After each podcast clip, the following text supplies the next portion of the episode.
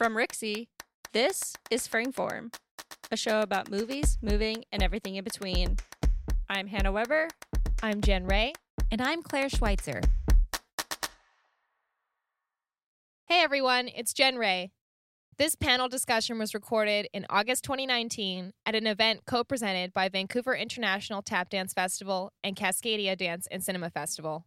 This was produced in association with Vancouver Tap Dance Society and Screen Dance Forum. The conversation on tap dance and media involved Andrew Nemr, Max Pollak, Demi Remick, Danny Nielsen, and was facilitated by me, Jen Ray, Frameform co host and Dance Cinema Festival founder and producer. We had a conversation on how media and technology are inextricably linked to our experiences as dancers and humans, no matter when or where we are. This was a truly funny, enlightening, and dynamic conversation. Enjoy. Ladies and gentlemen, thank you very much for being here. Um, tonight is the second night, uh, second event in the Vancouver International Tap Dance Festival, hosted, produced by the Vancouver Tap Dance Society. Yeah, man, it's only day two. Uh, before we begin, uh, we like to acknowledge that we're on the unceded and traditional territories of the Squamish, Musqueam, and Tsleil-Waututh peoples. Um, part of that honoring is being able to talk about where we come from and what it is that we do in that light. Uh, so I'm very happy to welcome these phenomenal artists and Jen Ray from Screen Dance Forum, who's going to be moderating this panel discussion. Hi everyone, I'm Jen Ray. You might have met me yesterday, or maybe we know each other from before. Um, I'm born and raised in Vancouver. I started my company Dance Cinema out of a seeing a need to connect the two forms and languages and uh, educate audiences both on the dance side and the film side. Uh, started making films and moved into more festival production. So my festival, Cascadia Dance and Cinema Festival, happens here in Vancouver. Um, I moved to the States when I married a tap dancer. So I also have a festival in Washington, D.C., and we co-direct a youth tap dance company together called the Jam Youth Project. So um, with that, we have a lot of experience with media and kind of the younger generation of tap dancers. And, you know, there's been some celebration, some pushback, and I think that it's really interesting. We have people from a diverse, you know, backgrounds here, you know, based in different cities, different countries, um, different relationships to how you use media, how you, uh, whether you're a performer, an educator. So today's topic is really broad, tap dance and media. You know, we're all consumers and producers of media. It's integrating our lives in a way that it's probably never going to go away. So it's something that it's useful to pause and, and reflect on how, especially in art forms such as tap dance, which has such a rich history. And I, I find that tap dancers are very concerned with the integrity of their art form in a way that other styles of dance maybe are not so much concerned with. You know, what are the roots? Um, how are you evolving it? Is it you know respectful or not. Um, so I'm sure we probably have four very different opinions here, maybe not, on what that means. So that's my intro. Let's go uh, Danny, then Max, then Demi, then Andrew, and then we'll start our conversation from there. So maybe introduce, you know, who you are, where you're based, even if people know, um, and something about, you know, where your position is within the TAP community, or at least how you maybe see it, and also your relationship with how you uh, experience tap dance and media. Uh, do I have to go first? we can, you don't have to. You don't have to. Danny, Danny. I'd rather not go first. Okay. All right, I'll take okay. it. Or whatever. Who wants to go? I'll give it a shot. I guess. That's my girl. okay. you Um, got this. I'll go first. My name's Demi. Um, I'm from New Hampshire originally, and I live currently in New York, in Queens. And I am of, I think, the younger generation, and I grew up um, learning tap dance through the festival circuits and working privately with people I sought out. And I worked with Michelle Dorrance um, for a while in her company, went to college, studied modern and ballet, left tap dance for a bit, came back, um, and because of Sarah Reich, I got to work with Postmodern Jukebox, and I still do. And that's, and I've been teaching at festivals and uh, working with Caleb Teicher and company um, a lot as he's growing very quickly, and a few like personal choreographic endeavors. So, and that's my life. And the other question was, and uh, Um, how about media? What's your relationship with tap dance and media? Um, I think I was of the generation that didn't had it, didn't have it, and then um, completely had all the access, but there's another generation below me that has always had the access. So I think I've seen both, which is a little lucky of me just to be just to have been born a little just to have seen both sides because I think I see like younger dancers completely in it and never didn't live without it. But the band I dance with is a media based band. And like mm-hmm. part of that job is to encourage videoing during our show and encourage live feeds and live posting and it's terrifying and I don't completely love it. It's terrifying to know that everything you do at any moment can't just be something you wanted to try that night that it could live on forever for people to see and that's kind of a scary thing that is encouraged with postmodern jukebox so that's well, you're still doing great. yeah thanks i like it too it's part of like the great thing about the band and also like whoa it's kind Mhm. of scary but yeah You'll be stronger. more to come For yeah Amazing. Uh, I'll go. Um, so, I guess I'm of the. Am I of the older generation now? I don't know. You're not a okay. i didn't really know what to say Yeah, okay, I'm You like, got, you got two are we, millennials place- here. are we I don't know placing about it that that. way? Gosh, man, that feels really weird. Um, so Mac, I remember taking class with Savion with Max Mhm. in Broadway Dance Center in the early '90s. So that's that's where, yeah. Mm-hmm. Um, I was a lot shorter then. Um, and a lot more gray too, right? yeah, and Max had a lot more hair. Yes, I did, I did, I did. Um, so I guess I, the my first encounter with media was getting my first like compilation of tap dance clips on a VHS tape. Uh, it was like one of those extended play VHS tapes that lasted six hours, and so the binding had a label that had all these names, and it was like five lines worth of handwritten names. Um, it took me about a week to watch, and so I've seen kind of all the changes. Um, and I think for me, uh, I was I worked with Savion off and on for about 13 years. Was mentored by Gregory Hines, um, and have attempted to navigate like the benefits and the challenges of like cultural context for the craft work.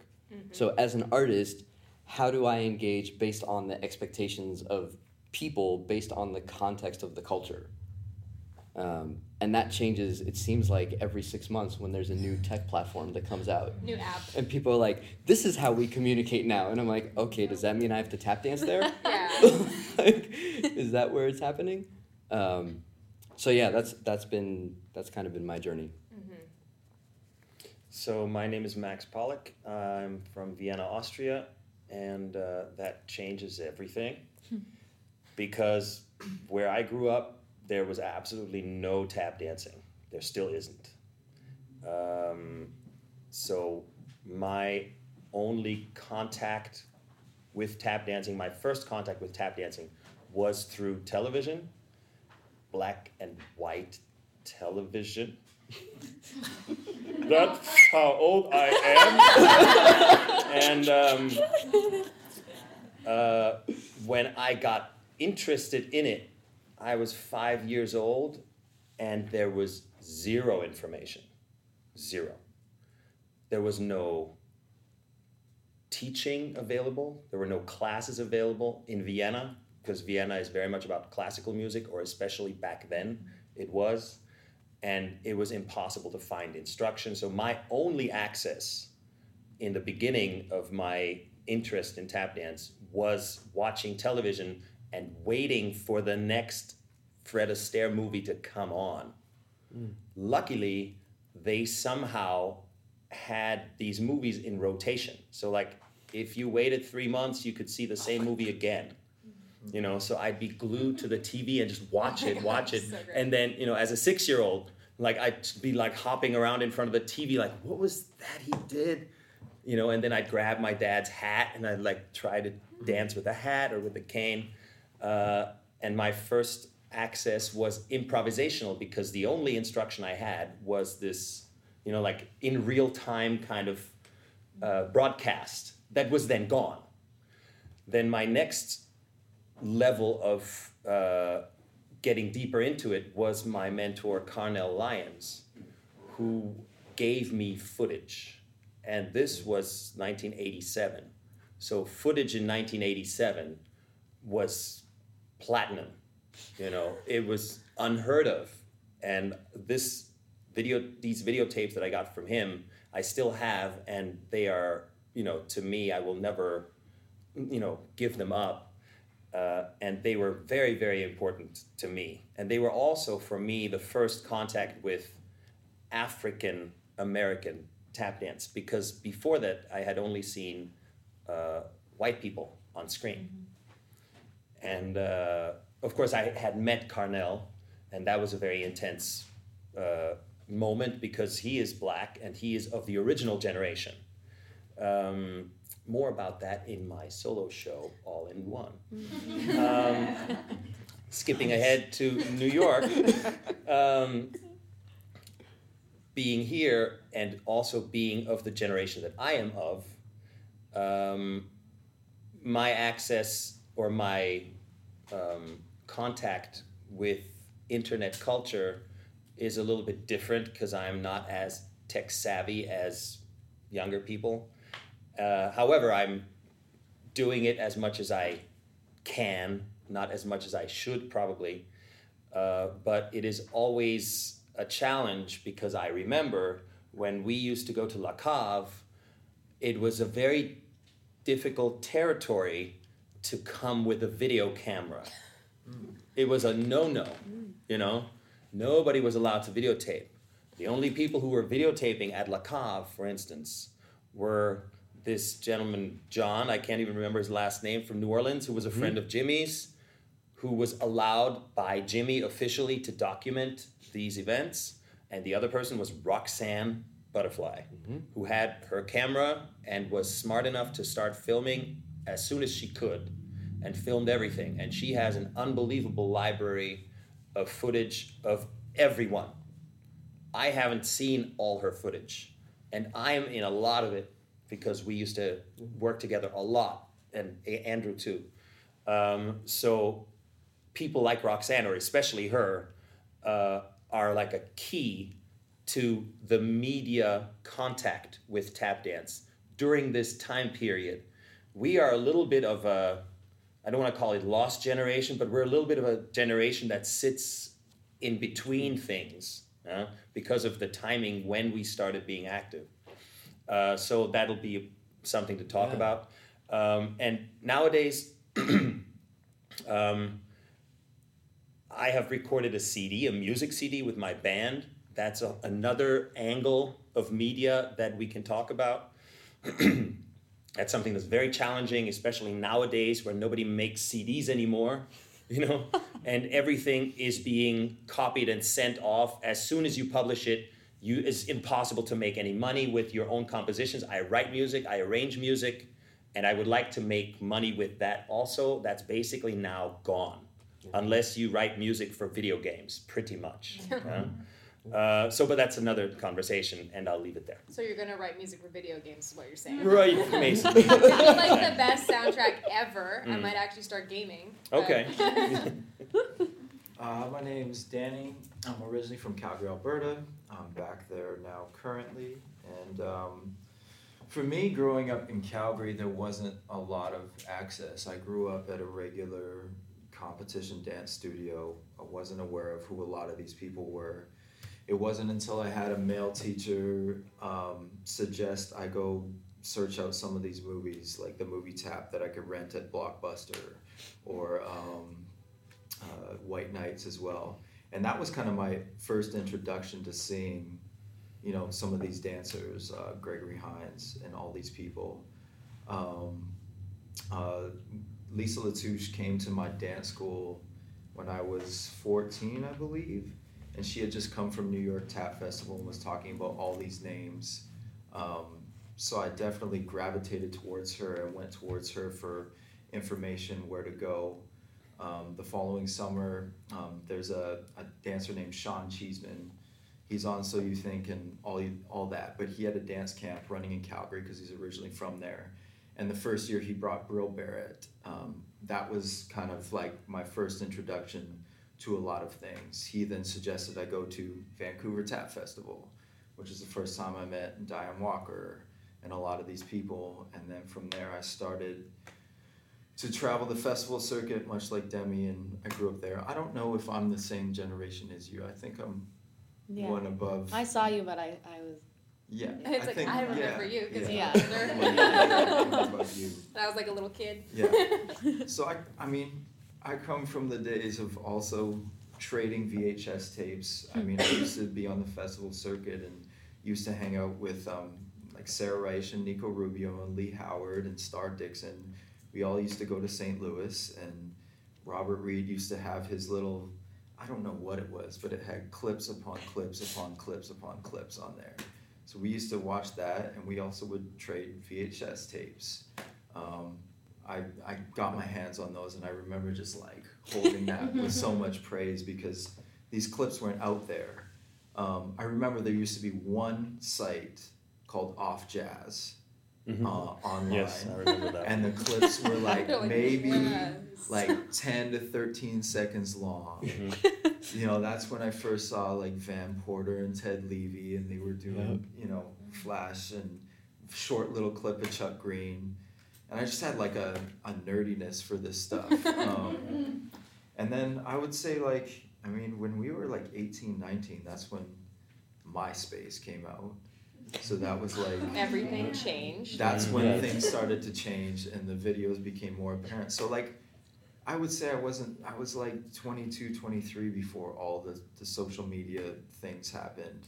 Um, yeah, it's it's been an interesting transition to see all those uh, you know everything's available now. Mhm. Um, and, and one of the most interesting things to me is, you know, when I go teach from studio to studio, you ask some of the students, like, who is Gregory Hines? Who is Savion Glover? And they have no clue, but yet everything is on YouTube Yeah. now. Um, so it's interesting that dynamic of things, but yeah, I'll, I'll leave it there. That's the perfect segue because we do live in a time that's so saturated. We have more access than ever, but it's like, how do you even filter through these things? And it's always been important to curate content. And that's kind of what I'm seeing emerge as a theme here. You know, you have Off Jazz, you have Lady Di's lecture tapes. It's still a curation. It's still a bestowing of knowledge and saying this is these are the worthwhile voices. That said, we uh, we screened American Tap yesterday, and whenever you do a documentary, there's such a balance to okay, who are we interviewing? What's possible? What kind of topics we're going to cover? How do we edit this thing? And I wondered if everyone here saw it, right? Everyone was mm-hmm. here. Mm-hmm. So could you maybe speak to? Was there someone? Was there like someone that was highlighted where you're like, no, that's not at all how it was, or like, why did they say this person? Because it is a selective history, and mm-hmm. and to be you're extremely educated and passionate. You talk a lot about oral history, but right now I think digital history is is kind of the future, and you know is a, a way that a lot of us encounter and access tap in the first place. So maybe speak to what's your feedback from the film last night, good or bad? Like, is there something that was missing? Something you're like they got that right? Um, anyone that you would have highlighted that wasn't involved? Anything that bothered you? Well, I will say I was very impressed with the historic part of it, the first part. That was very, very, very well researched and very well presented and covered from my point of view and from my point of knowledge uh, the most important aspects of our history that I have learned and read about and heard about. Uh, so I really commend them on doing that. It was engaging um, and really full of important information. Um, in the later part, where they were talking about, you know, the sort of like more recent history, um, I noticed that they were always crediting or, or uh, giving information about who was talking or who was being shown.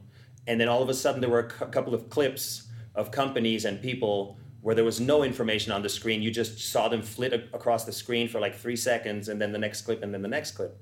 And one of those clips was me dancing with Manhattan Tap and Heather Cornell, and they did they did say Manhattan Tap, but it was not on the screen, and that kind of bothered me a little bit. You You're know, like, I didn't know I was in this movie. first of all, Yeah. yeah, yeah. nobody asked me, yeah, Yeah. Uh, nobody asked. Well, I'm sure they asked Heather, Heather, because Heather Right. had the footage. Uh, but Heather was painfully misrep or uh, underrepresented, not misrepresented, underrepresented. Um, and she wasn't interviewed, and she should have been interviewed for sure. As should have been Lynn Dally for sure, mm-hmm. you know, and Linda Sohl-Donnell and Anita Feldman. Like mm-hmm. there were a lot of women that were not given a, a voice, while other women were talking too much. And we don't a have lot, to name who let's they just were, say. but yes, Well- there were other women Yeah. in it. I, I think there's there's an interesting point that Max brings up in terms of like how much history that we have access to or know of in terms of the earliest part of our craft mm-hmm. And how much has happened in the past 40 years that we're still trying to learn and figure out like what is the actual story Mm-hmm. right? Because a company like Jazz Tap Ensemble or Manhattan Tap or Anita Feldman's company, like each one of them has a body of work that could be an hour long documentary easily, right? So if you're taking a survey, which is essentially what a film like American Tap is, um, you know, someone someone like uh, Brenda Bufalino with American Tap Dance Orchestra would be the representative of that entire like concert dance Genre. genre and thing that happened in the 70s and 80s and early 90s early mid 90s um, and i think that's insanely difficult Yeah. right it's insanely difficult because there's going to be someone somewhere in the world who watches that film that doesn't know that brenda's connected to a context right? And that there were other people working in similar contexts in like in that space. And that goes for almost every person in that film right? Um, and i think in terms of in terms of chal- challenging things with documentaries it's the same thing with history books right? You have a word limit. You have a time limit. And you have an editor right in both spaces. And once an editor gets a hold of your book like they're going to make edits based on word count grammar and stylistic choices that can change the meaning of the stories. Right? Not that you know anything about writing a book, right, Andrew? no not at all. So like i literally went through this three weeks ago. So i've been in the process of writing a book for the past seven years. Um, and finally got it to a copy editor got it back and there were whole sections that they had rewritten for stylistic purposes that changed what i had wrote Mm-hmm. right? Like it didn't mean the same thing. And if I had trusted them and said, okay, this is great, I'm going to accept all the changes and like put it to print, I would have come out with a book that was not what I wrote, like Right. literally. Um, and so I think I think there's a challenge there when it comes to documents like this that aren't source material. These are surveys that they're really good introductory pieces, but for anybody who has any interest in the actual craft, like you take all the names that are listed, you go to a public library or go to YouTube or go to some other place where you can find source material and you search those names. American Tap should not be like the only book. Right. This is one thing I will add to what I said before. I'm not saying that it was a bad documentary. Right. I, I liked it, and I don't disagree with things that were said. Yeah? And I like the artists that were represented. Yeah? Uh, I just felt some of them were a little overrepresented yeah? um, at the cost of others. However, it's great that it's out there but there needs to be more.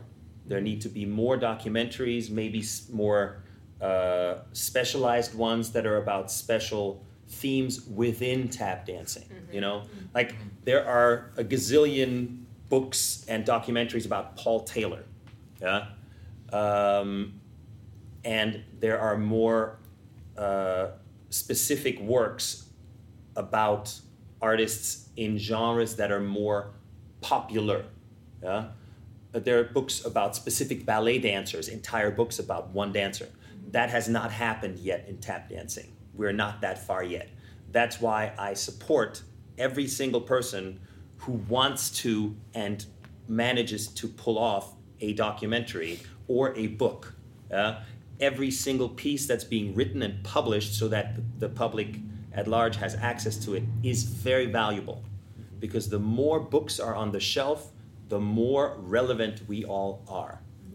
And, And I think it's challenging because we're looking at the stuff farther in the past and saying, yes, that's accurate, that's good, that's what I know. But because we are in the present and in the more recent years, we understand no, they're not mentioning this person, that person, that person.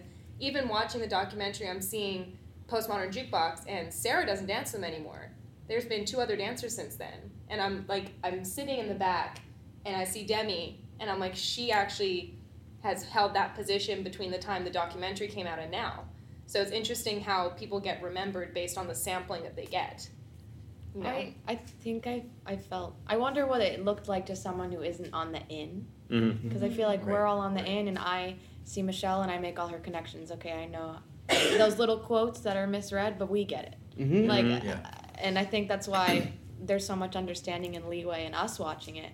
But I don't know if that's going to be read properly. And I also felt that they chose top celebrities, which makes sense. People who've met this award, so that's the three bullets they're going to get underneath their name, and Mhm. that's just not. I didn't. I didn't enjoy the three little Yeah. Mhm. oh, stomper for Nicholas or Yeah, yeah, that's or really a yeah. co-choreographer at Dorrance Dance. I just think he's so he has so much more in his. right, Right. absolutely. I don't know, and um, You're like, it's Nicholas. That's Mhm. all you gotta know. they know. just asso- they It's like, it's associated people with the thing that would give them the most like grounding or I don't know. And it's also those celebrities and their like tentacles and who they could grab, and I.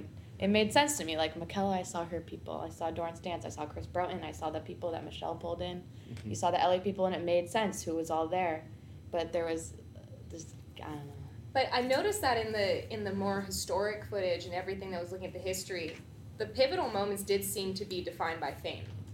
You know, when they were talking about bubbles, they're like, this was the first famous tap dancer. Everybody knew him. It fame always seems to be an ingredient, and now everyone can be a producer. Everyone has access. You no longer have to reach a certain point to get seen.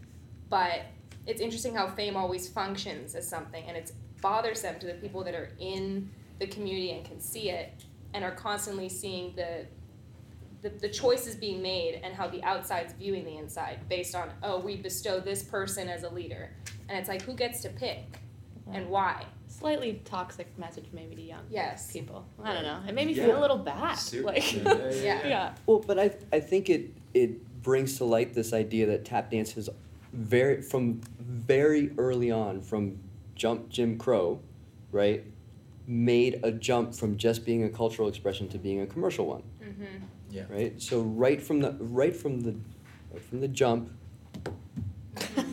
uh, we've had to deal with this craft work being in the context of I do this thing in front of people, we get paid for it. What does that do to how this thing gets created, the choices that the artists make, um, the fact that we consider ourselves artists and not just people who dance? Um, like all those things to think about dianne walker tells a story about how um, her mom was like kind of semi disregarding of her dance career. And then at one point in their kitchen her mom just like laid down this time step and was like listen everybody used to dance. You're not special. Oh right? That's amazing. Yeah. And it's like that's just that's literally like three generations ago four generations ago Yeah. right?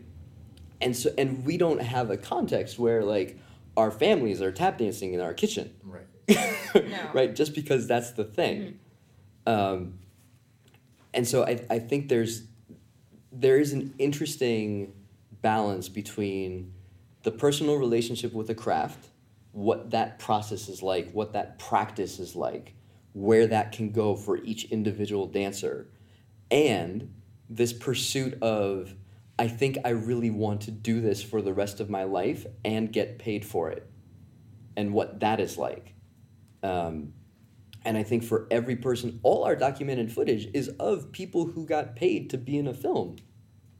Like that's what we have. Yeah.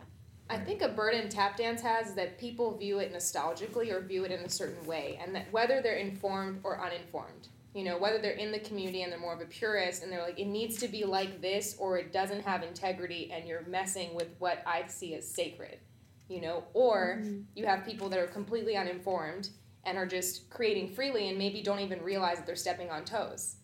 My husband was on World of Dance last year, and I actually had some uh, disagreements about just the values of the show because at the end of the day, it's highly commercial. They're not looking to show the pinnacle of artistry Yeah. during the process, and they're saying, "Oh, could you put a backflip in there? Right. Could you put this?" That's why hip hop groups always win. At the end of the day, it's about the dollars and the consumer, and the mass consumer is not informed. The mass consumer is looking for flash and probably does not even care about the integrity of tap dance, and that sucks, but it's the truth. So how do we navigate that in a way where you make something that doesn't even need to be accessible, but something that just gets seen, something that actually can carry it forward without, you know, perverting the original thing. I, ju- I have a contention with the mass consumer is just looking for flash. Yes. Um, I think the mass consumer is looking for peace or escape or something that's not their daily Distraction. distraction Yes. at the worst, Yeah, yeah. right? And so it's on the content creator Mhm. to provide something for them that is not detri- that is not more detrimental to their health. Right? Flash is easy. That's candy. Right? Popcorn. Go buy a bag of popcorn. You'll be get full and then you'll get hungry. You might get sick. Right? But that's so you think you can dance right there. but that's Bags of candy. But why and that is exists. I find like someone like Michelle, for example, has the blessing of the greater population, the consumer side, whether they're tap dancers or not, and also from inside the community to no, you can be creative. You can you can partner with Nicholas and make this electronic, interactive, new form of tap dance. She seems to have that blessing in a way that maybe some other companies or individuals might not, where it's like you're not allowed to do that. And I think it's a great thing. I'm not Yeah, I mean it's a bad th- those that's fantastic, and I'm Michelle's biggest fan. Um, but if she had not met certain people who opened doors for her, she wouldn't be where she is. She'd still be underground. Mm-hmm. You know, uh, that's the unfortunate truth for every single person that we are talking about all through the history. You know, there were always there were always certain people who th- picked out a certain person for certain qualities and put them on stage or in front of people and gave them access or gave the audience access to this person's artistry. um, it is now not quite as cutthroat as it was in the in the uh, vaudeville days, but um, still, um, it depends on that little extra bit of happenstance or you know good fortune or good luck that the right person walks into the room at the right time seeing sees you do the right thing. Yeah? And um, you know that's something that we don't really have much control over. We can we are all trying to always put our best foot forward and perform at our best and we also try to record it to the best of our ability you know like that's why i made my cd because i know the musical value of what i do and i wanted it to be documented at the best level possible so that generations after me can go oh this is what this actually sounded like. This is this is really the music that's in my head and this is what it sounds like at its best possible you know? Um, but that doesn't mean that it's going to be popular you know unless somebody picks it up and puts it in front of a lot of people. Um, exactly how to manage that i don't know. Um, but we are all at the mercy of this dynamic you know? And um, because the, the platforms that we use uh, are wide open, but also uh, we are in a cascade of information. It is very difficult, you know, for the audience to pick stuff out unless they're pointed towards it. You know, so there's there's control of the flow and there's control of the public's attention. You know, that's something that we are continuously hearing about. You know, like how Facebook or how Instagram or how these news outlets direct the public's attention by manipulating the public's attention. Mm-hmm. Uh, and the public hasn't been manipulated to pay attention to tap dance necessarily, Or to artistry, or to artistry. or to yeah, there you go. quality, Right. anything like that. Yeah, of course. Yeah. Danny, I'm wondering if you can comment on the Canadian perspective. You know, whether because I I mean I'm born and raised in Vancouver. I moved mm-hmm. about five years mm-hmm. ago, and I did notice like East Coast, West Coast, totally different. North and south of the 49th, totally different. I'm sure Calgary and Vancouver, your experience in both cities, Mhm. maybe more similar, but still very different. What can you comment on sort of your relationship to the community and maybe how media has made that more accessible or shapes your experience? Hmm. I mean, there's definitely differences in the community, but I mean, across the board, like, I feel like the scene's the same a little bit all over Canada. I mean, Toronto has a very strong scene. Calgary has things happening. Vancouver's always had a scene. Other than those three places, I don't know how much is happening. Um, I guess I'm not really 100% sure about the question. Sorry, can you repeat the question? Just, you know, do you find that it's different being a Canadian? Like the movie's called American Tap, you know, and it, it's seen as an American art form, even though it's a, a mix of different roots and different influences. I don't know if it feels different being a Canadian person doing what is seen as an American art form or how, how it's different. I mean, there's definitely here. like, I mean, I feel like there's more awareness in the states of the art form and what it's about and things like that. Even though you know it's still fighting for its place in certain things, you know, I feel like there are few dancers very dedicated to trying to hone the craft. You know, to, to taking class, to to dancing with live music, to things like that. But in terms of the public, I'm not sure if they're totally aware of what this thing really is about. Mhm. Um, one of the comments, you know, yesterday just in the car was like, "Well, what about Canada in the documentary?" But I'm like, it's an American art form." it's American Tap. you know, and the scenes that happen, you know, all around the world are pertaining to what's happening in the states. What's happening in the states is influencing everything everywhere else, and all the cultures around the world are different, and we're gonna view things differently. We're gonna interpret interpret it a little bit differently all over the place. Um, you know. But yeah, there's I mean, it's it's a struggle to to I guess communicate what this thing's about.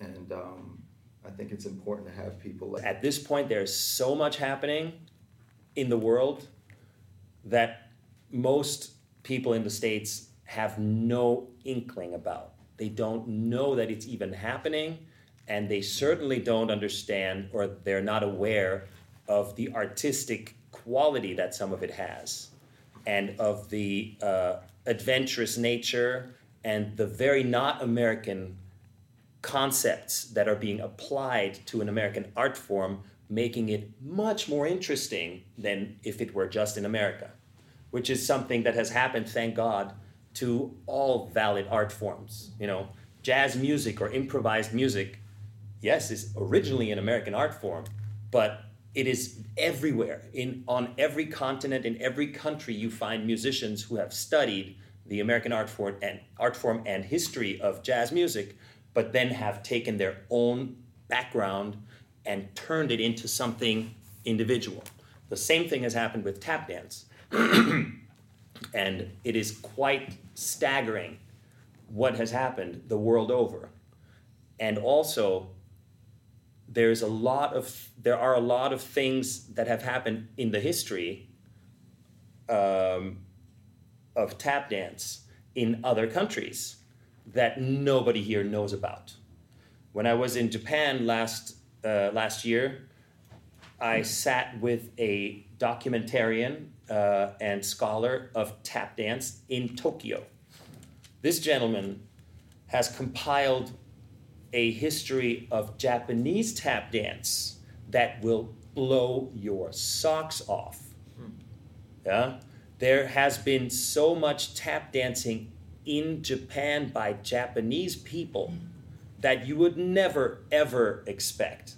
This guy had programs, actual, real, uh, uh, you know, original programs from the 1920s of Japanese jazz tap dancers performing with live music. He had records like shellac records. So cool. Yeah? of tap dancers, Japanese tap dancers tap dancing with Japanese orchestras singing swing music in Japanese in like 1932. Christmas. Oh, okay? Yeah. How many American tap dancers know that? I didn't know that. You know? And this kind of stuff in Russia, mm-hmm. there's a history of tap dancing that is bizarre but amazing. Yeah? Yeah. And it's yeah, it's maybe not quite as deep as in Japan because of course Japan had a deep deep connection with America. Yeah? Uh, but I have myself made interviews with artists in Cuba that used to tap dance in the 1950s and learned it from watching movies, just like I did, basically. Yeah? Uh, there's so much history of tap dance that is not American. Yeah? That is interesting. It's, it hasn't had an impact on America necessarily, but it's certainly relevant to those places that have developed tap dancing. yeah? Uh, that it would be of benefit, I think, for everybody who is in this art form to know more about what has happened globally with tap dancing. Yeah? Because if you if you want to know about jazz music, yeah, and you only look at at the United States, you are sorely missing a lot of the greatest stuff that's happening. Literally a world of stuff. Totally. Yeah. Exactly. Yeah. And it's just like that with tap dancing at this point. Awesome. I think we should open up for Q and A. Do we have any cues that we can A? A. I love when my Aw. jokes. I knew that was gonna oh. happen. I thought I was lame. Just kidding. but not all at the same time. Yeah. Yeah. Yeah. Please, one at a time. Hmm. Does anyone on the panel want to ask someone else on the panel a question or a general question? Radio. I'm pretty sure all of you have done a live radio show where you've tap danced. Uh, what's that experience like? And do you think radio tap dancing on the radio is something that's valid and important? It sounds like an indie band tap dancing on the radio. It's a good name. It's a really good name. that and, and Baby Blanket. I want to have a punk band named Baby Mm, Blanket. excellent. But anyways, tap dance on the radio. My experience isn't very thorough with the radio. I did one thing, but all the albums that PMJ produces are then just audio, and there's tap dance on them.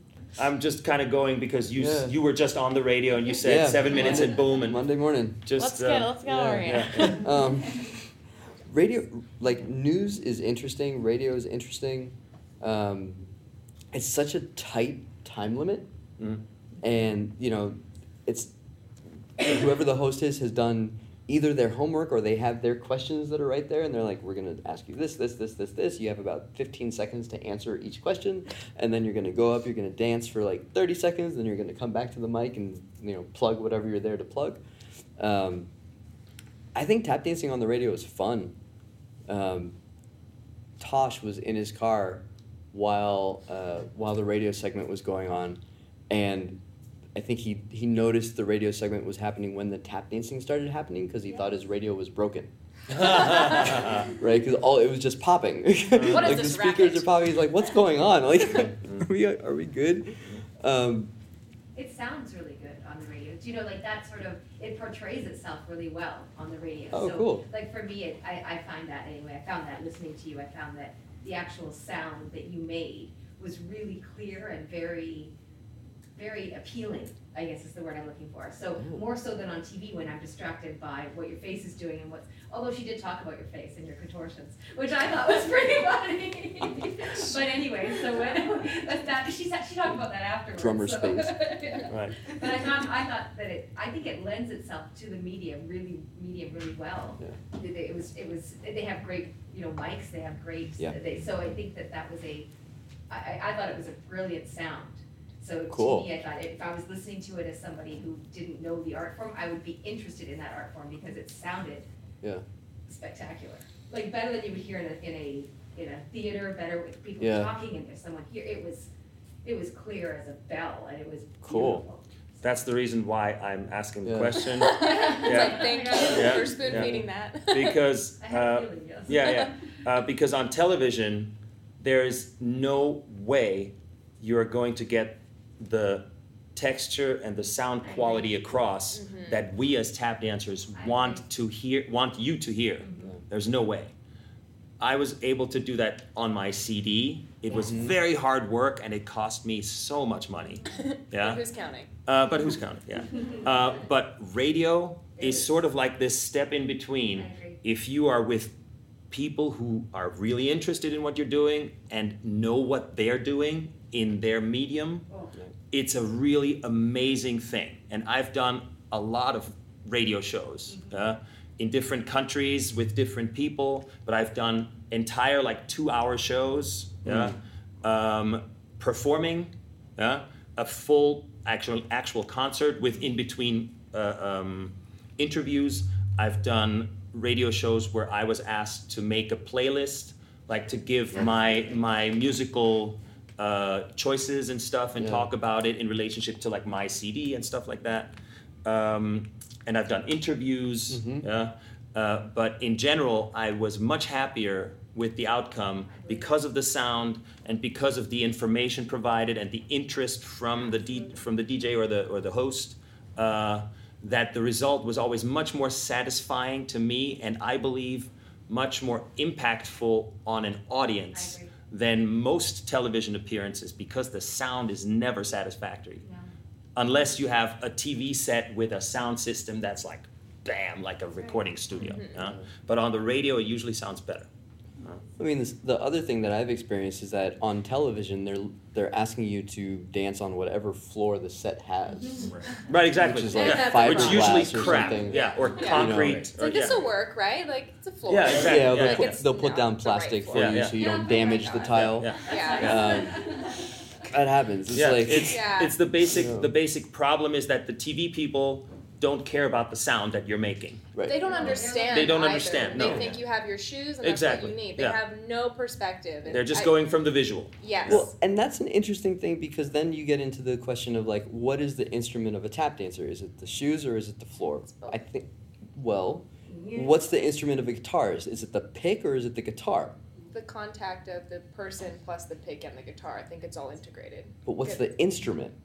It's it, well, in my opinion, it's definitely both. That's the problem with tap dance because you can't you can't always bring both instruments. Right. You know, I mean, a pianist has to bring his hands Exactly. and has to have a piano. Could put shoes on a tap board. Yeah, exactly. Don't have tap Yeah. But we we don't always have control of the, Of the floor, floor. and that's the Right. problem. You know, So the lesson is always bring a tap board. ideally, yes. Yeah. Yeah, and the people who can afford it do. it. Yeah. I would if I could afford it. I do as as often as I can. Yeah. Did they have that floor for you on Monday, or did you bring your floor? At the radio show, Yeah. uh, the guy the the guy went to like the sh- the shop at the CBC and pulled out a wood plank. Nice. Yeah. yeah, yeah. I was wondering how that sounds because I, I was really impressed with the sound. Yeah, he, thought, he just found a wood plank in the building. Did that happen? Was that like a stressful thing when you got there and you're like, then they had to find it, or did you kind No, of talk I- ahead of time? You're like, I know you're not. Called them have up the ahead right of, floor. like, yeah. On the call, like, what do you need? I said, I need a piece of wood. They're like, any kind of wood? I was like, "Mm, maybe any kind of wood. Yeah. And, you know, you just hope that they bring something that's not like water damaged. You know? That's the bar right now. because, well, That happens too, though. Yeah. I, I think I think to a certain degree you like you have to play the opportunity for what the opportunity is Mhm.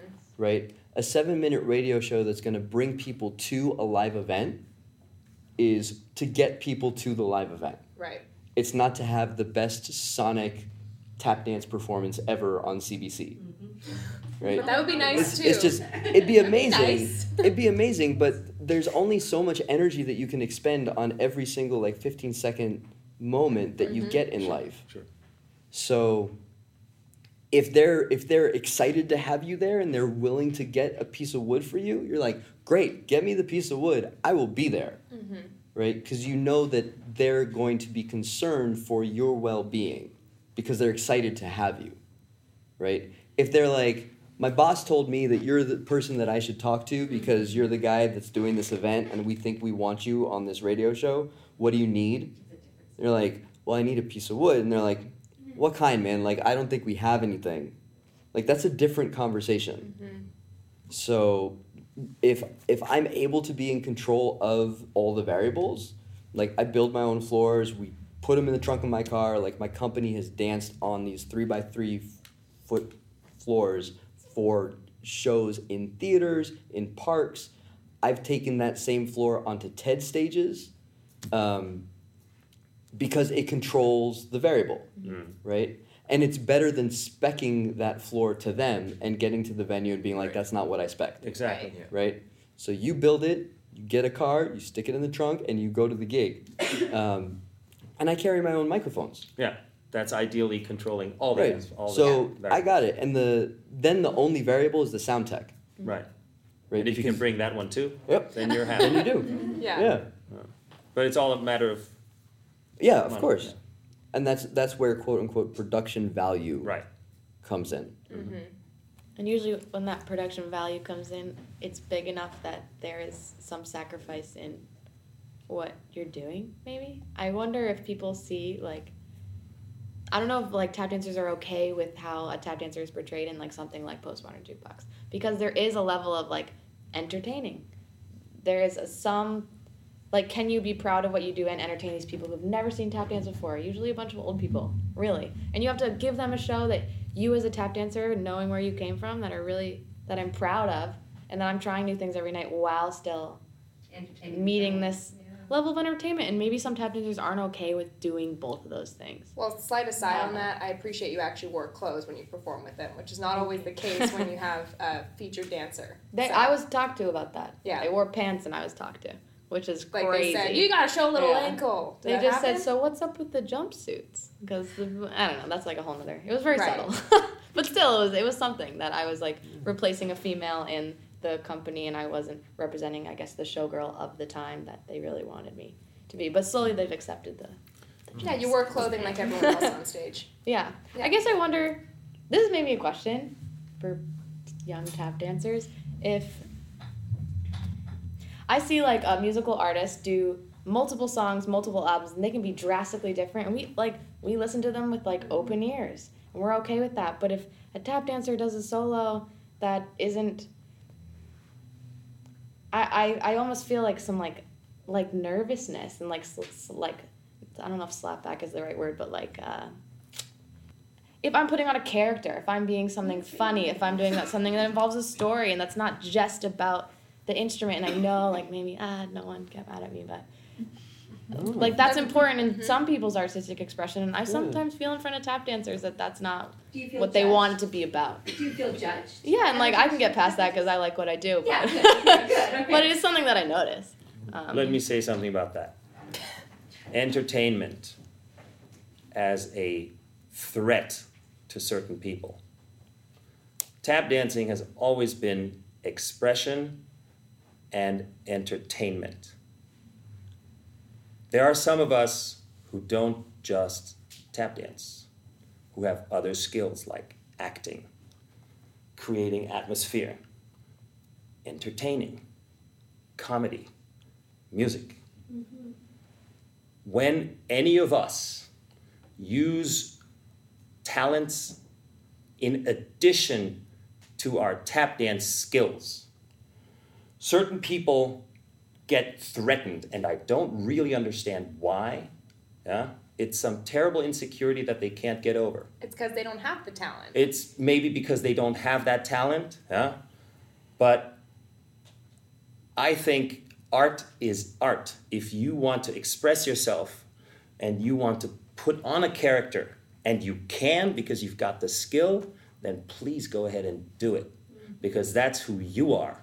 And no one has the right ever to tell you you cannot do who you are.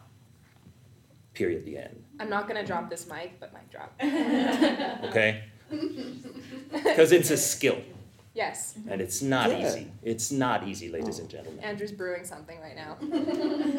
No, I just I, I'm a little I think no no you're fine. I'm holding you're, on. you're totally fine. I'm sweating. No, you're, just you're, you're totally fine. I just I, I think I think historical context is important. Yeah. In terms of this conversation, because yes, tap dance has always had to deal with an audience, and in terms of dealing with an audience, you get to figure out as an artist how you want to interact with that audience, mm-hmm. That's right? And no, nobody gets to tell you not to, but everybody gets to talk about you That's true. right? So when Miles Davis turned his back to the audience, everybody talked about him. Mhm. Did he care? No. but everybody talked about him. Um, when Wynton Marsalis doesn't turn his back to the audience, everybody talks about him. right? So, in terms of tap dance land, there has been backlash in more recent history to any conception of tap dance that looks at it as how can I say this? Um, undermining the artistry of the art, Right. right? So if, if if somebody saw Brownie Brown and Buster Brown do the washing machine, you would look at the washing machine as this. Thank you. I knew there would be dancing. and you that's it that's the dance right if you walked into swing 46 on a sunday afternoon and you saw buster and brownie two short old tap dancers do this dance you would go what in the world is this and you would probably walk out as like an or you would say that's really funny This isn't the Right? homeless dance.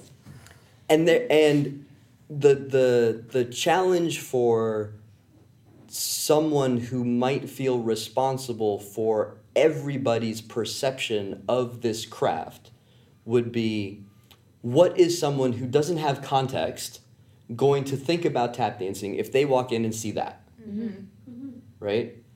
And so then the question about kind of purity of the quotation marks purity of the craft becomes this quagmire where if you stop and you tell a joke you're like am i not a tap dancer anymore or am i in the lineage of buster brown and gregory hines and honi coles and like all the cats who used to stop and tell jokes including john bubbles right? And i think in in a time and a space where that conversation is prime because there's so much going on and there's so many opinions um, understanding our tradition and understanding where like the choices are in our craft becomes powerful for the artist. Because you say no i know people used to tell jokes while, while they danced. Mm-hmm. So i can do this. And the people who are purists also know that. They just have issues with how that might be perceived. Mm-hmm.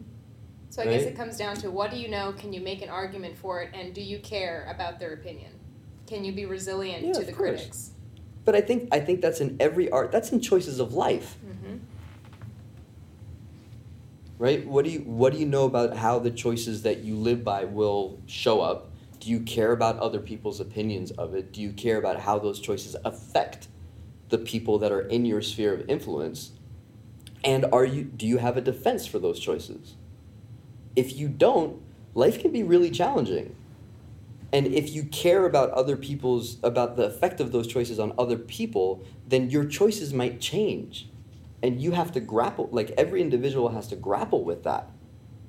Because you might make choices that like it's not the choice I want, but it's the choice that's best for the people around me. Right? And that becomes that becomes this weird kind of matrix of decision making. When you mold yourself to the public opinion, you mean? Yeah, or and it doesn't have to be public opinion has such a negative connotation now, right? It's like nobody should care about what anybody else thinks so that we can all self-actualize. Right? Can I get on a T-shirt? Yeah, sure. right?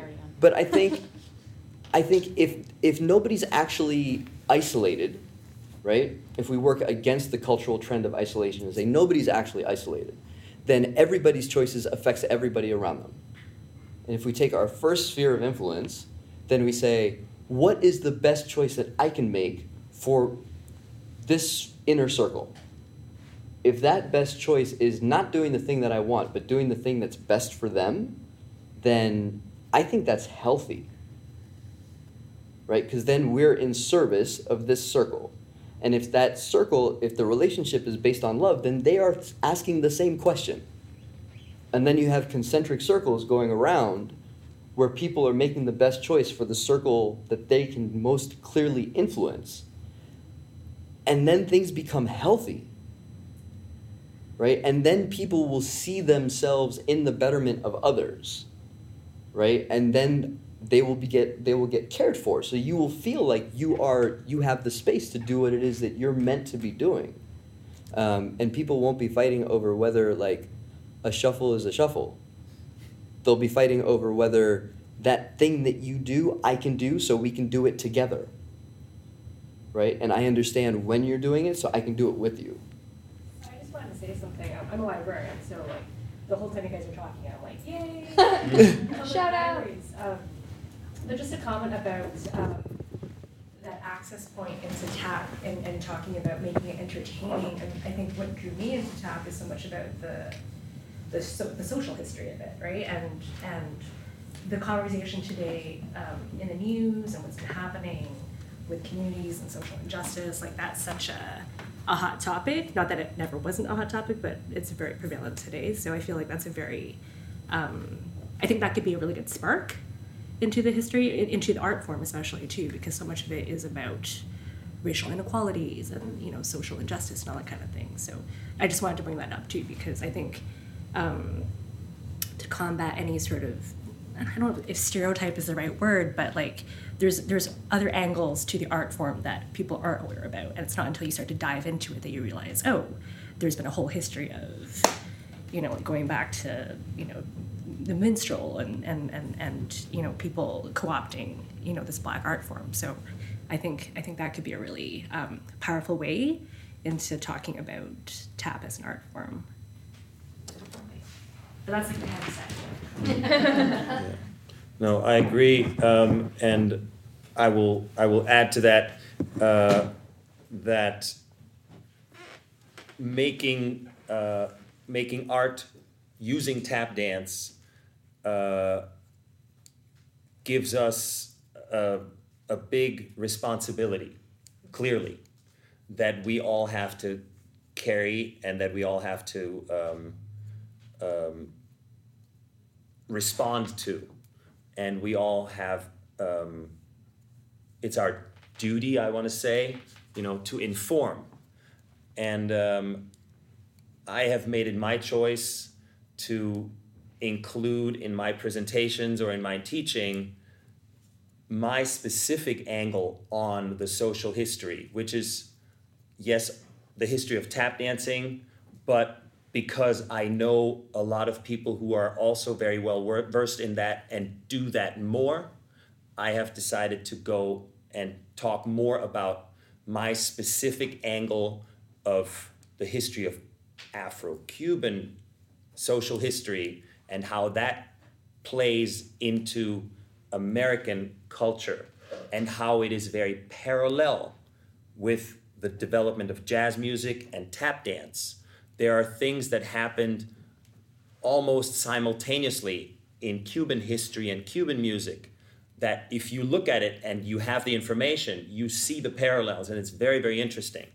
And I know that in in our community, the tap dance community, there's nobody else who's talking about that because I'm the only one who went and did the research and can talk to about that. Uh, so I made it my um, my calling or my purpose to talk about that. Uh, of course, I'll also talk about tap history and the ring shout and all that, you know, because I find it amazingly important and also beautifully interesting to show that and talk about it and then show the parallels, how that relates to my information from the Afro Cuban side, because it is all connected. Um, but I have also gotten pushback for many, many years about doing that because that's something that is for the ignorant not connected to tap dancing and is not tap dancing. Huh? I've gotten over it because I just do what I do. Huh? But people, you know, if you do something that's individual, that's not exactly the traditional thing, there is a risk that you might get pushback from somebody. But, you know, the truth is just be yourself and do what you think is important. And then, you know, make sure that you are able to defend it, as we said. You know, mm-hmm. if you if you make a choice that is unusual, be so informed and make sure that you have the the wherewithal to intellectually defend why you're doing it. I love everything about that. I totally agree. People need to be informed. They need to be brave enough to say, you know, I actually do have a voice and I have personal agency. And the word calling you used is wonderful, you know. And I just I hope that something that can be a takeaway from this is that everyone has the tools and the personal responsibility to carve out what their place is and to honor the past, but also to use the tools there to say, okay, how am I responsibly using my place within this community? And understanding that everyone does have a place and a responsibility within their own circle. Mm-hmm. Any question? Yes. Um, for a while now, I've been working on an essay about Gregory Hines and like the influence that he's had in making tap se- like tap dance seen more as an art form like to the rest of the community and i've uh, with the research i've done i've found a lot of interesting things about how he used media such as movies and television and like stuff like that to bring his name out there and i was just wondering like what are your like what are your thoughts on that kind of stuff I am a tap dancer because I saw the movie Tap. Done. Mm-hmm. Like, and I know I know for a fact that at every at every opportunity, Greg like allowed himself to insert tap dancing. So he had he had his own television show, the Gregory Hines Show, uh, primetime sitcom, right? Think about that for a second, right? Um, he made sure that at least in one episode there was a tap dance scene, right? And I, I contend that because he did that, he was never taken as seriously as he could have been as an actor. Right? Because in the in the hierarchy of entertainment stuff, dance is at the bottom. He was brilliant in the Muppet movie. Yeah, phenomenal, Like right? the best actor there. Best cameo in the world. Yeah. Gregory Hines, Kermit the Frog, Miss Piggy. All Yeah. my favorite people in one. Yeah. Fantastic, yes. Beautiful. when you Um, go on a desert island, those are the three. Because you'll be you'll be able to sand dance for hours. Yeah. I'll never be stumped on that question again. I, No. I have my answer. Yep. So I I think I think to a certain degree Gregory purposely did certain things to make sure that everybody knew he was a tap dancer. And that allowed everybody to know that there was a tap dancer who was active in the world at that level. Um, and that that becomes that becomes a platform for the art form in general. And he also did this thing where in interviews he would could because he was who he was, people like, what do you think about tap dancing today? Do you think it's on the rise? Do you think it's on mm. like is it dying? Like you get all those questions. And he would always say, "No, I'm super excited about what tap dancing is like nowadays, especially because I know that there are people like and he would name four or five people. And that article would go in print. And so when everybody saw that, they're like, oh, here are four or five people that I can now look for. Mm-hmm. Because this guy said that these are the people to look for. Right?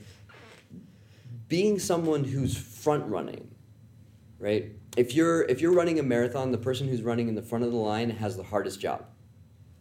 Because you break the wind for everybody else right? You run against the resistance of the wind, everybody else is behind you. Now, if you're going to be in that role, you have that's okay. if you're going to be in that role, you have to know that you're doing that for the benefit of every other runner behind you. Because it's highly likely that you're not going to win the race. The person who's running right behind you is going to win, or maybe 3rd mm-hmm. The person who's running in third will win, right? But you are not going to win, especially in a long distance race, right? So I, I personally believe that Greg knew that what he was doing was that. He went, he had his career. He was solid in his career.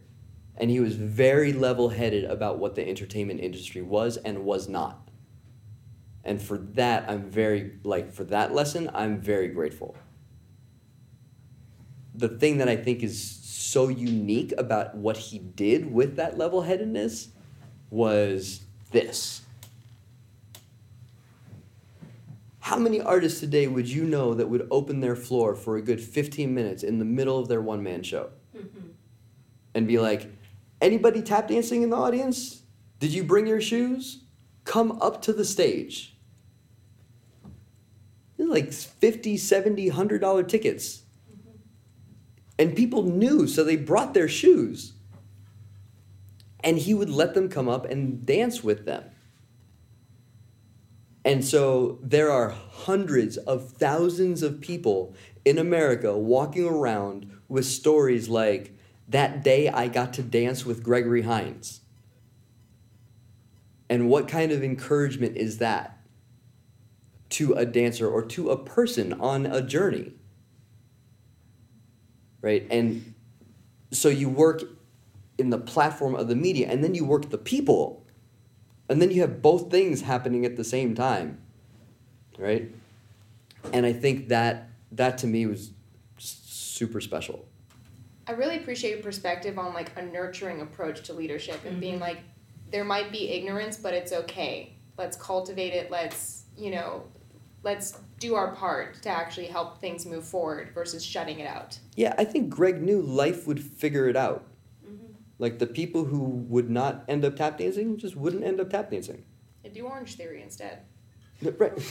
Or blacks. Do you think that, sorry to interrupt, do you think that culture still exists in a way now in the media? Like, is that, is that something that, like, how is, so what he did for the tap dance community, what's happening now in media in tap dance that is, or do you guys feel a responsibility? Do you feel that someone else has responsibility? Do you feel that there is responsibility? It's something as small as like sharing a gig with someone that you think would be a great recommendation. Mm-hmm. Yeah. Like trust that there's room for everyone and that those recommendations aren't taking away from you. Like I wouldn't I didn't seek out postmodern jukebox. Sarah Reich recommended me out of nowhere. So Like, it's a community, you guys it's a have that community of sort like it should be a community of Yeah, love and like just trust that there's space. So I don't know when you find those people that are that giving and warm and they it's just it's the greatest group of people. I don't know. I didn't have that for a long time. And when that mm-hmm. finally happened, I thought this was this like this is a fluke. Like this Thank you. it's just because as a young dancer, a young athlete, or anything of the sort, it's just it's pretty cutthroat, but it doesn't need to be. Right. And so, yeah, I don't know. That was great. movie. No, I mean, I, I think that I agree. Yeah, that's what makes it worthwhile, and that's why I chose it as my way of life because I have experienced uh, this sharing and this openness and this humility and this need and urge to uh, commune, you know, in so many places in the world. And uh, I've experienced it in the tap world and in a couple of other communities as well. But you know, the tap family is is really so big, and there are really really nice people, tap people everywhere on the planet, and that's one of the greatest gifts that life has given me. I will say that, you know, um, and I am happy that through modern media I can stay in touch with them a little bit more easily. Yeah, that is an amazing thing, and I love media for that. Of course, you know, media is challenging, but at the same time, God, I can, you know, I can talk FaceTime with somebody in China or Japan and exchange steps or do a rehearsal. You know, like I can FaceTime a rehearsal with somebody in Australia or in Austria or in Brazil or whatever. You know, I can teach a lesson through this uh, through this medium that didn't exist, you know, 30 years ago or 40 years ago. That's an amazing, amazing thing that has helped our community uh, become stronger. So we need the media. Everybody needs media. Tap dancing has always needed me- media. We know we know the problem, the challenge that arises from the fact that there's only you know like one entry from Charles Dickens from the 1840s about Master Juba. Can you imagine if there had been people in the room with iPhones? you know? Yeah. I'd watch that YouTube clip. you know? Definitely. So, you know, we need it and we live in it. you There's know? more potential, but more overwhelmed than ever. And I Of think that's the challenge for everyone here, not Yeah. even in relation just to tap dance, but your life. How do you navigate Right. that the digital sphere is no longer not real or separate? It's completely enmeshed. hmm But you can, you can, uh, you can live love in the media, like what you were talking about. You know, you can share and influence your circle by using the media in such a way. You know, uh, however, of course, we all know that the opposite is also true.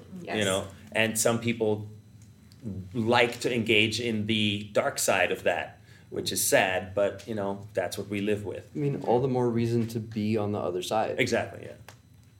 You know, it's it's kind of like most most people who who have that perspec- perspective of like not wanting not wanting to engage on the dark side disengage Mm-hmm. right where it's Right. like no actually if we want that space to be different we have to engage Yeah. more than anything We else have to be active, Yeah. actively Yes. changing it for the positive. Yeah. Yeah. May I ask a question? yeah Um, last one I'm curious, in what ways do you all reach out to um, non-dancers to introduce tap dance to them? And as, I don't know how many Americans are in the room, but I am one, from New England, which is a heavy sports town. How do you recommend I convince a group of people to not watch football on Sunday? How, how does tap dance compete with football? Bring them to a show you think they'll enjoy, or or just show them something you think they'll enjoy. Don't show you don't show them something you think they should see. Well, so this is Maybe- when we come back to media. right If you're not in a major city, media is all you've got. right Sure. I'm from New Hampshire, if that's helpful. That's great. So- I'm from Brook, Mass. What up? Um, but how you do it is my question. Chicken wings. Obviously. Yeah, say No, there will be snacks. There has to there has to be bait. There has to be some sort of bait. You know. Um, I will tell you Ideally- that Josh Hilberman brought Yes. Klaus to conservatory Yes. 2002, 2003. uh huh. Yeah. And it was wonderful. I was there. It was Yeah. wonderful. Yeah. Um, but of course, in order to appreciate something like what Kurt and Klaus have to offer, you already have to have people who kind of know what they're looking at. You know. Um, well, halftime shows and things like that in the mainstream media are the ideal way to like throw a little nugget of something really, really good and really, really strong. But you know, when's that going to happen? I, I mean, I, I can remember uh, Savion did a halftime show once with Stevie Wonder. That was like eons ago. But that I think was the only ever time that tap dancing was on a halftime show on football. I feel like if it were to happen, Yeah. people would riot though. Like, let's say the next Super Bowl, I Mm-hmm. do not follow football. I don't care. I don't know what year it's going to be. But the next Super Bowl, if there were like a tap dancer performing and let's say it weren't a particular person, there would be uproar. And But it would be it like, why are they the representative? Right, sure, yeah, yeah. Maybe it has to be that particular. So I take my partner, for example, Mhm. who is involved in tap dance because I'm involved peripherally and my daughter's involved, but he is interested in a kind of a base level, sort of. He has this interest and he enjoys it, but whatever. We were watching Estefania's videos last night from her, her dance and her take on what she does and the music that she uses, which happens to be music he's interested in. And it's music that he relates to. And he therefore all of a sudden said, okay, wait a second.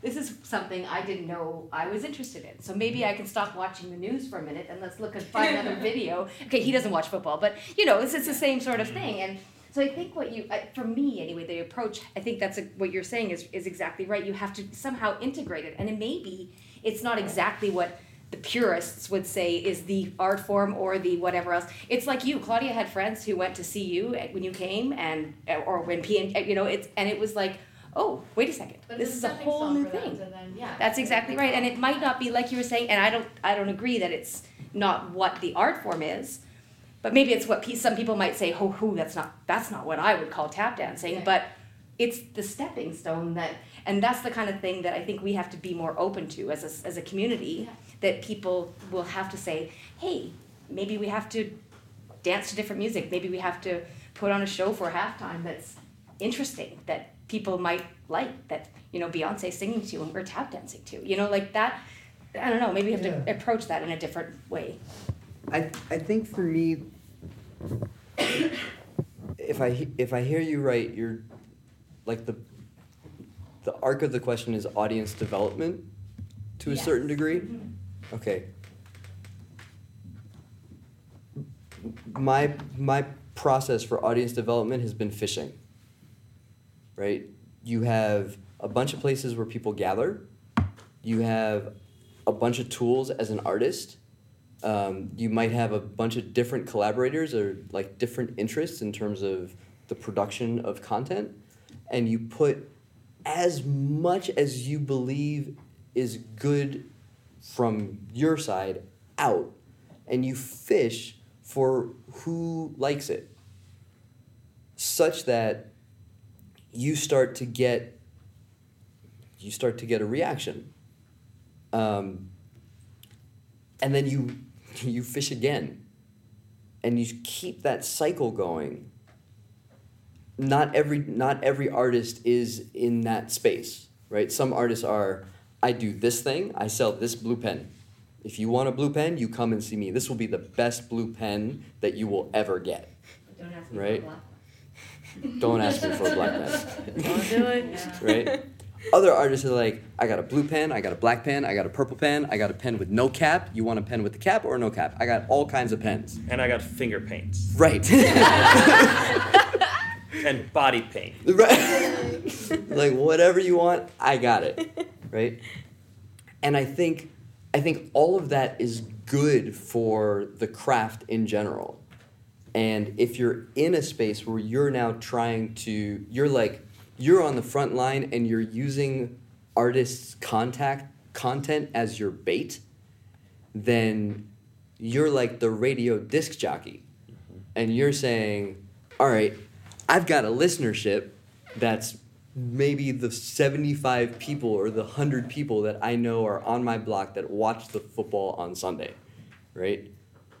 What is going to be the thing that I could invite them to or get them to or bring to them that they would like the most? I have no idea what that answer is. But I think I think with as much stuff as is out there now, there could be a pretty hip playlist of things that as a survey somebody's bound to say I really don't like that but I like that. And that's that seems to be the start for me. There's one thing that I distinctly will recommend not to do. It's one thing that I experienced with Roxanne once Oh no. at the, the what's it called the, that hotel on 32nd Street. Did you ever go to her jam? there? Yes. Yeah, the Max Maxwell Lounge or something. Yes, yes, yes, Yeah. Maxwell Lounge. Yep. Uh, it was this little jazz club on the second floor of this hotel on 32nd Street in New York City. And uh, it was a really cool jam that Roxy had. And um, uh, Pina Bausch came by. Oh my god. Never heard of her. Right? eh, this is random. Pina who? Yeah. Pina who, yeah. Uh, but one time it was the World Series, baseball, not football. Uh, and this joint had, uh, you know, the tap floor was sort of like here, the bar was over there, Oh, and no. people were sitting here, and there was a giant television Yeah.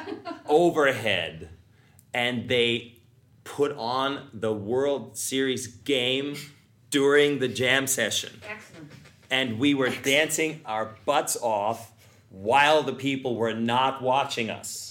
Oh no. That was one of the most awful experiences ever Dancing in my tap watching. dancing career to dance in front of and jam you know like mm-hmm. you're really trying to be in the moment and, the, and you have a whole crowd of people who are looking over you and who are not even they don't even know that you exist yeah They're like, So- give me a beer. yeah exactly so don't do that Yeah. that will not draw in any additional crowd However, if you so similar experience, uh, How could there be a similar experience? similar experience. Had a session at a at a bar in Williamsburg, yes Teddy's, teddy's yeah um, on on North Berry Street, and the little stage is here, people over there, over there. The bar is right there. Behind the bar are three screens. The New York Knicks had made it to the NBA Finals. Whoa. The game is on. We hold the session until the game is done. So now instead of starting at eight, we're starting at like ten. Yo. We've been there since eight o'clock. Oh, The minute the game is over, the band hits, we start. Everybody turns around and starts watching. And we have a captive audience for the next two hours. Because they were happy. No, they No. weren't necessarily happy. I can't remember if they seven, want. I'm guessing. Say It wasn't a game seven, I'm. No, it wasn't the last game. It wasn't the last game. But it was an important game, and I can't remember if the Knicks won or lost the game. But I do remember, like, halftime happened, we played maybe like two songs, and then we're like, okay, it's over, the game's back on. Everybody just turned around and watched. Okay, so here's what I propose. We, as, at least in New York City, we get organized. We hit every single bar. sports bar in New York City with a tap, at least one tap dancer and like a two-piece band on game day. And we go. It'll be like a takeover. Yeah. Boom. And at, as soon as the game stops, it's ba-da, ba-da, ba-da, ba-da. Yeah, man. You can tap dance to the beat. Sure, There's a whole bunch of sure, stuff. yes. Yeah, because it's it's a thing, man. It's like audiences are audiences, and they will enjoy what it is that we do if Mm. they're already there, Right, that's true. right? So if the game brought them, that's fine with me. I don't mind. I don't mind. Or you go, you know, we, we organize all our students to tap dance on the street outside the stadium, Yeah, sure. you know, while they're tailgating or something. Yes. Mhm. I mean, tailgating is, it's a party. So if you join the party with some music and some tap dancing, they'll be paying attention. They'll be gnawing on their chicken leg. And, I never Oh, saw that's tailgate cool. until I moved to the States, and I was like, I'm seeing more people That's outside playing cornhole than I've ever seen anywhere in Canada at one point in time ever. Yeah, that's the thing. Yeah. Does anyone have any other questions before we wrap up? Wrapping up, I thought we just got started. Yeah. we can we can keep going, please. Okay. Um, people have can share choreography online a lot easier now, like all over the world. You can see it.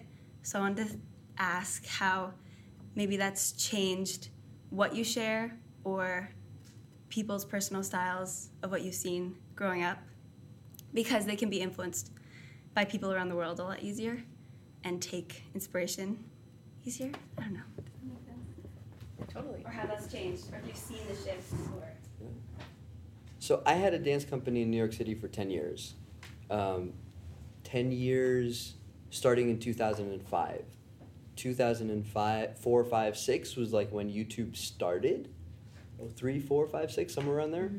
And I made the, what I think now is probably the incorrect choice of not sharing any full pieces online. We would cut trailers, post the trailer. But there is no clip of anything that Cats Paying Dues did online that's a full piece. Um, or even like a minute of here's a thing. Um, because I came from that world Mhm. of get the video cameras out. You see a red Yeah. dot, you tell the stage manager, they tell the usher, the usher comes down, and that camera's off.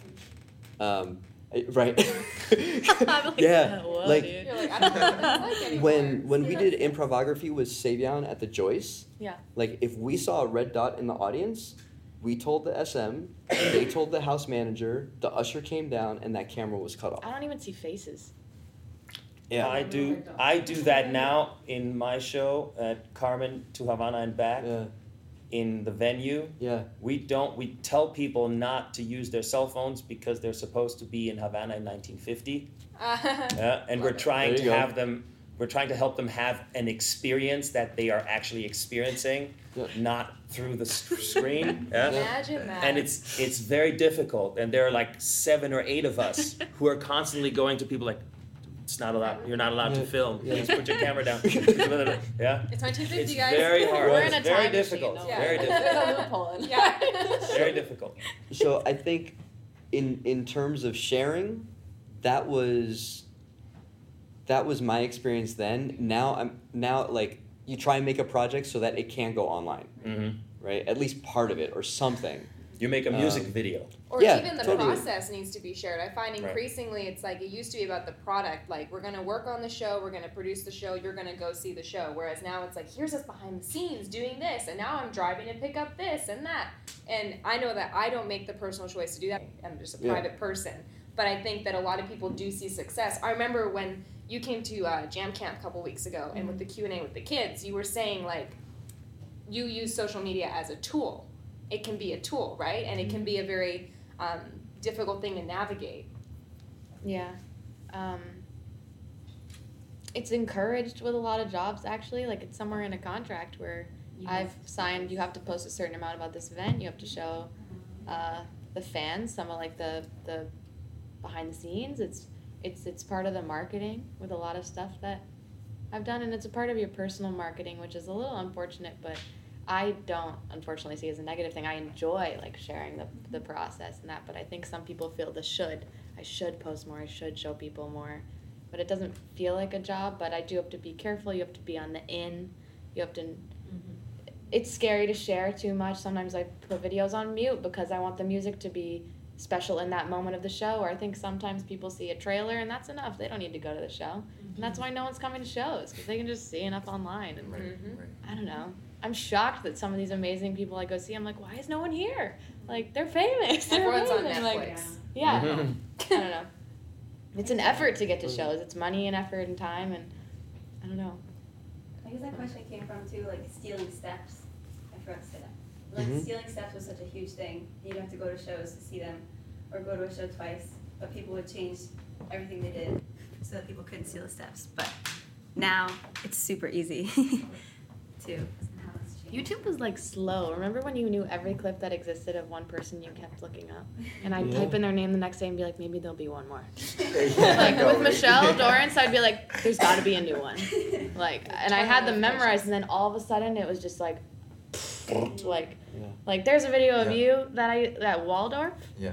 That was my favorite clips, and like I could hear Sarah and Jason in the back commenting on everything. Like, Yeah. and then but then everything just exploded, and I got overwhelmed, and young people are overwhelmed, and it's just like Yeah. YouTube is a terrifying. Media hole. everywhere. Oh my god. Yeah. But stealing stealing steps, maybe people can Yeah. about that. I've s- I've seen. I think in a certain slice of the journey, there's a flattening, of like everybody's dancing almost the same kind of sort of, and then once you get out of that slice of the journey, then it's like voices. There are like tons of different voices, mm. and I don't know how people are getting through or out, but um, but I have to believe that what people are watching and the place that they go to get stuff has to do with this flattening. Right? And it's like if there is a viral clip, then that's what everybody's looking at and that's what everybody's trying to grab. Um, and that just that never existed when I was coming up. Like you had the person that you chased around, literally. Yeah. I mean, thank God for my parents. We put 210,000 miles on our car in two years. Mm-hmm. That's a lot of driving Mhm. that my dad did as I slept in the back seat. Right? Um, That's love. yeah. Yeah, yeah, yeah. Chase, chasing the people so that I could see them and be in the spaces um, and have like vague recollections of what it was like to be three feet away from Slyde when he was dancing. Um, that, I think that thing is harder to find. And so the the easier thing to find is whatever's online. Right? And that whatever's online tends to be whatever's happening now. Right? You have more content from now than you have from any time before. And so the way the algorithms work is that they're going to find you the thing that's most relevant but more intense than the clip that you're watching. Right? So longer or um, with more likes or which is why there's studies that's been done in terms of how YouTube radicalizes people. Mm-hmm. Because if you go and you watch a clip around some hot topic, the stuff that goes in the recommended are clips that are more radical, like more intense than the clip that you're watching about that topic. So if it's like gun violence survey, over here is like actual videos of gun violence, right? So if you're looking at tap dancing, you're to find the longer clips or you're to find the things that are more engaging, have operated with more engagement. And that's going to be more modern stuff. It's not going to be older. Um, so I think that goes back to if people are engaged, finding the thing that will get you to the thing. So, Tap Legacy Foundation online, we have a list of names of tap dancers because when I used to sit with old cats, that's what I got. They're like, "Do you know about this person? This person? This person? Oh, this person lived in New York with this person, and this person danced with this person in Philly after they left New York." You're, and you're like, "All these people, right?" And there wasn't a place to go look them up, right? So you'd go to the next old cat, and you're like, "Do you know these people? Can you tell me about?" I have a list, right? Um, we used to we used to have like boxes of pictures that we would wait for Brownie to be in town and be like, "Can you tell us who's in this picture?" Um, because nobody else knew. And so, having that first point of entry to say, "Oh, Lois Bright, Google, what's out there?" I don't know. Nothing. Yeah. Yeah. Most likely. yeah. But if it's not Google, then where are the other resources? Because every single database of every public library is open source, which means it's online and it's free to access. So you can find out where the stuff is, then you plan your trip. Mm-hmm. Right? And you do the trip once, and you get all the stuff. Right? But you can do all the planning ahead of time. And you can access academic like academic resources online too. So there's there's tons of ways to get in. You can't get to the BBC library without going to the BBC. Right. So you might have to call the BBC and be like, "Look, I heard John Bubbles was on this show. Do you have the reel?" And they'd be like, "Yes, we have the reel. Can I see the reel? When are you going to be in London?" right? And then you go to the BBC and they pull out this, you know, 16 millimeter or whatever, and you sit there for an hour watching three minutes, over and over and over, because that's the only hour you're gonna get. And you can't copy it. Yeah, It sounds like there's a need for some sort of centralized resource for, I mean, there's the list of names, and maybe there needs to be some sort of resource for young dancers or people that need to be more informed or want to be more informed. Like, where do I find this stuff? Because Well, there's yes, there's one person besides Andrew who has done, you know, more more research than anybody I know. Two people, and they have more information than anybody realizes in this country. let's get the You have drop. no idea. Kurt Wells. Kurt Albert and Klaus Bleis in Germany. Mm-hmm. Mm-hmm. They have done more research than any living being on tap dancing. Trust me. They have so much information. I've seen it in Vienna. A few years ago, we did a 100th birthday celebration for Carnell Lyons, my mentor, who was also the mentor of Kurt and Klaus, the stuff they put out there, like photos like you have, yeah, like an entire gallery full, film clips that no one, and I mean no one, has ever seen. They have more information than anybody on tap dancing. Hint, hint. because they went they went and did exactly what andrew just said. They went to every they, they had a list from carnell personally uh, of all the places that he had been and then they went and they researched and they started piecing together like in his entire life. They knew more they know more about carnell than carnell knew about carnell. Like literally you know stuff that carnell had forgotten. These two guys have put, into, put together his entire life. They also know a ton about Buster Brown mm-hmm. because they went to every single town, and I'm not kidding, every single town that they could find out that Carnell had gone in his entire career. They went to the town physically. They went to the town, they went to the library, they went to the newspapers, mm-hmm. and they found the clip about Carnell Lyons. Yeah.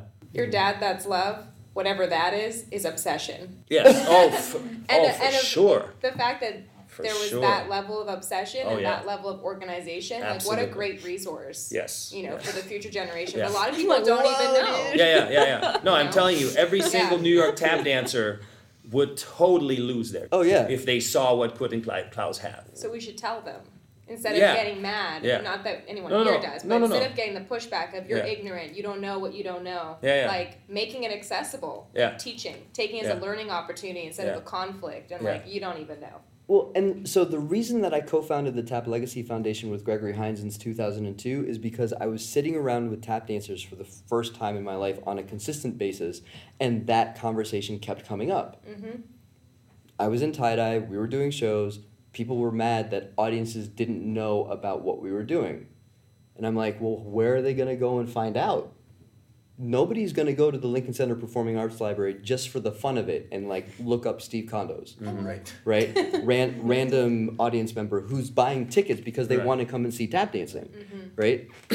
so unless there's like an intuitive learning environment that allows people to explore the craft in the same way that we have had an opportunity to in real life, um, but in a way that's like, oh, this is fun, right? It's not gonna happen. So somebody has to build it. The Science Museum for Tap Dancing. Yeah. I mean, that's the There's goal. There's a business idea for like That's the goal. someone listening to this, you know, someone in the room, like you know, So there's space for these sorts of innovations. I mean, we're we're about. Uh, I hate putting a date on this, but we're about. Well, I'll say it. We're about three months away from an alpha release of a digital archive. Mm. So an open platform that would allow people to consolidate all the material that we have around the world, um, and actually cross-reference everything. Mhm. So if somebody types in Carnell Lyons, it's like all Kurt and Klaus stuff. At least the list of it Right.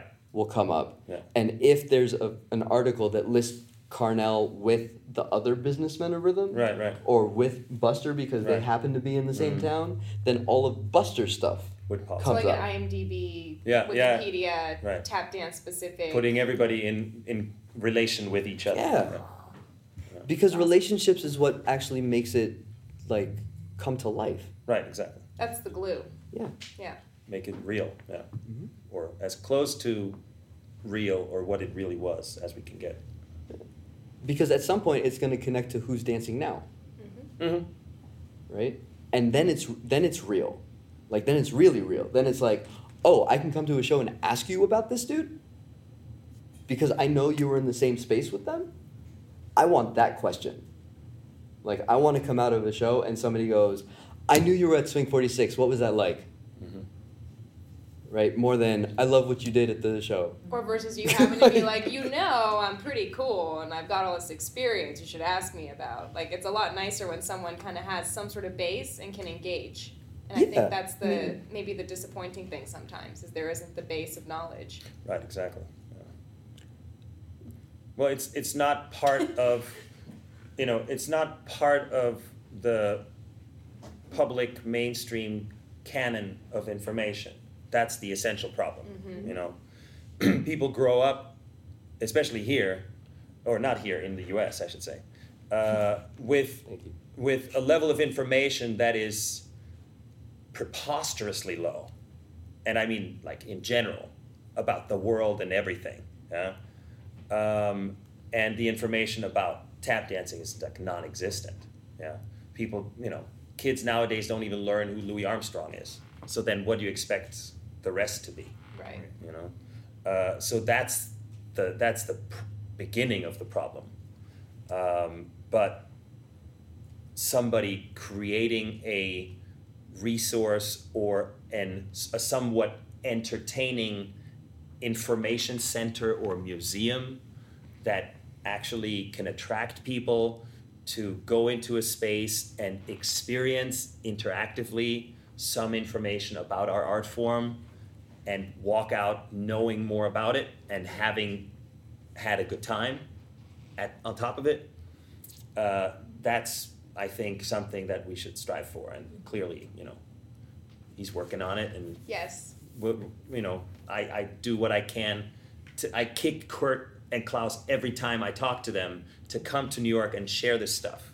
You know, um, but they're also you know struggling artists, so they you know they can't afford to bring all this stuff with them because it's like physical stuff that they have to bring. You know, these photos and literal film footage. They they had actual film projectors in Vienna. So we're know? going to Europe, is what we're saying. Yeah, We're yeah, getting a plane yeah. for everybody here, and we're gonna go check it out. Yeah, yeah. I mean, it, this goes hand in hand with the world tap kind of approach. You know, it's the same in music. Uh, there, there wouldn't be hardly any information on the art form of jazz music if it weren't for European music. We were talking about this yesterday. If it weren't for, for European music shows where you'd have like two hours full of live jazz, yeah, with the Kenny Clarke Francy Boland big band on Italian Italian television, or on the BBC or on the German TV, we wouldn't have the amazing clip of of uh, uh, Jimmy Slyde, Buster Brown, and, and, and Chuck Green and Baby Lawrence if it weren't for German t- TV. Because in America, nobody cared. You know, that was already over. It was just all rock and roll. You know, so that's really important to acknowledge and to go look and go engage with the people or this guy in Japan, you know, who has devoted his life to figuring out the history of Japanese tap dancing, which is like so amazing. What an unbelievable purpose, you know, how beautiful is that? Um, so, you know, that's our responsibility to make the connections, find out, and say, hey, let's, can we connect this thread with this thread mm-hmm. so that eventually we have a multicolored, beautiful rope of all this information that the audience or the public can then pull on. And whop, here it is.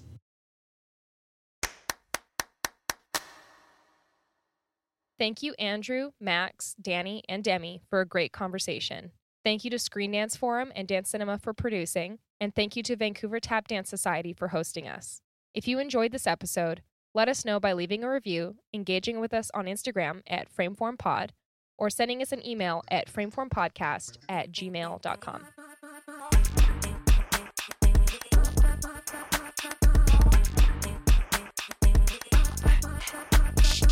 Frameform is a production of Rixie, hosted by me, Hannah Weber, Claire Schweitzer, and Jen Ray.